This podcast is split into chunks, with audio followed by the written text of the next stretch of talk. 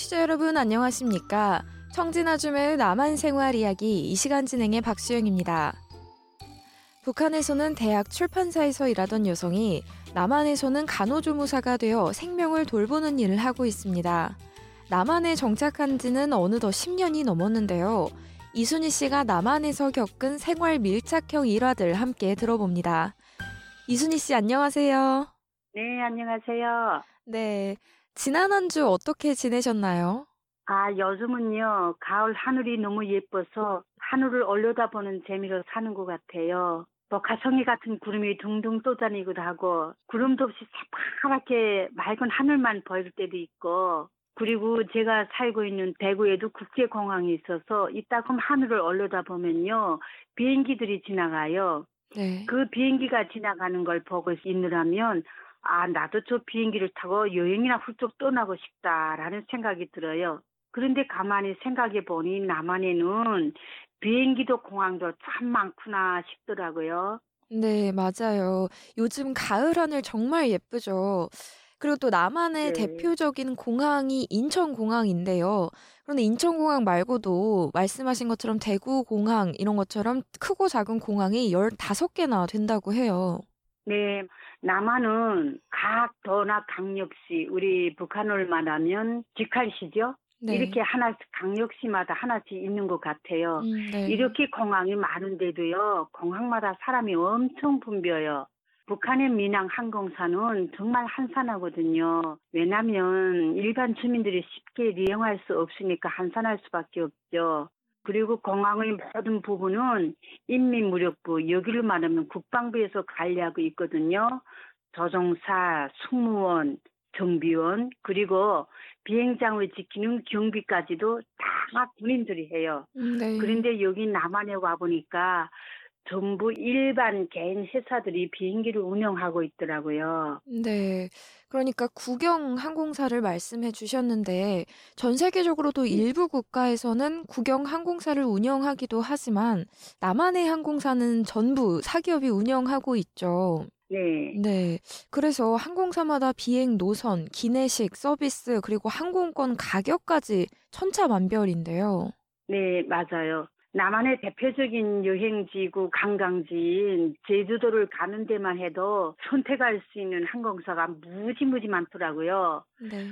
서울에서 제주도까지 거리가 500km 정도 되는데 비행기는 1시간밖에 안 걸려요. 그리고 지금 서울 사람들은 서울에 있는 인천공항이나 그런 비행장에서 타고 또요 지방의 대구나 울산, 부산에 있는 사람들은 그 지역에 있는 비행기를 타고 제주도로 가기 때문에 앞만 멀고 가까워도 한 시간 내지 또 기내 같은 거는 가깝기 때문에 남쪽에 있기 때문에 한 시간도 안 걸려요.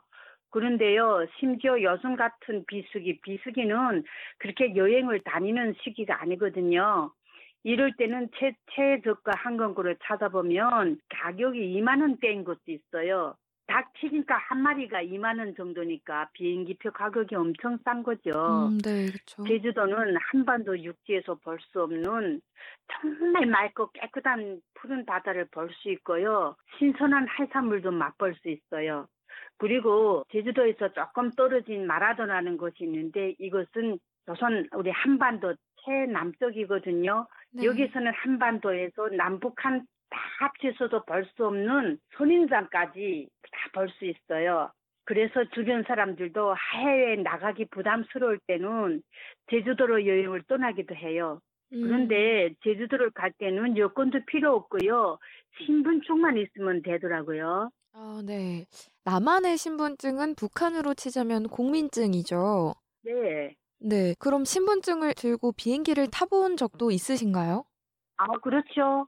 저는 신분증을 들고 비행기 제주도 여행을 한 다섯 번 정도 간 것 같아요. 네. 오, 네. 근데요, 여권이 필요 없고요. 신분증만 들고 매표구에서 기차표 떼주지 그렇게 쉽게 떼요. 네. 그걸 떼가지고 제주도로 한 다섯 번 정도 갔던 것 같아요. 그리고 남한에서는 기차표 정도의 돈만 가지고는요, 신분증만 있으면 서울, 대구, 부산, 제주도 전국 각지를 비행기를 타고 이동할 수 있어서 얼마나 편한지 몰라요. 아 네 맞아요. 이 국내 여행도 참 가깝고 편한데 또 그리고 한반도 자체도 중국, 일본, 동남아 여러 국가들과도 인접해 있어서 주변 국가들의 휴가를 즐기러 떠나는 사람도 많잖아요. 아, 많아요. 처음에는 남한의 일반 국민들은 세계 어떤 나라든 가고 싶을 때마다 오갈 수 있던 게 정말 놀라웠어요. 특히 주말인 토요일과 일요일을 이용했어요. 지리적으로 가까운 나라인 중국이나 일본도 다녀올 수 있고 직장의 연차 말하자면 휴가를 내고 베트남, 라오스, 태국 등에도 3박 4일 정도 관광을 다녀올 수 있어요. 심지어 요즘에는 젊은 사람들이 일본에 있는 맛있는 점심 한 끼 먹으러 갔다 오기도 하고요. 그 영상을 찍어서 SNS에 올리기도 해요. 네 맞아요. 저도 소셜 미디어 상에서 일본 당일 치기 이런 영상들 정말 많이 본 것 같은데요. 네. 네 그럼 비행기 타고 외국에도 다녀와 보신 건가요? 아, 당연하지요. 그럼요. 세계를 돌아다닐 때 국제 신분증으로 쓸 수 있는 외국 여행이 필수 준비물인 여권도 발급받아서 외국 여행도 많이 다녔어요. 아 네. 그러면 가장 인상 깊었던 여행지는 어딘가요? 아, 제가 가장 인상 깊었던 여행지가요. 동남아 여행이었던 것 같아요. 네. 그 중에서도 제가 라오스에 간 적이 있거든요. 네. 그곳에서는 산모작 농사를 하더라고요.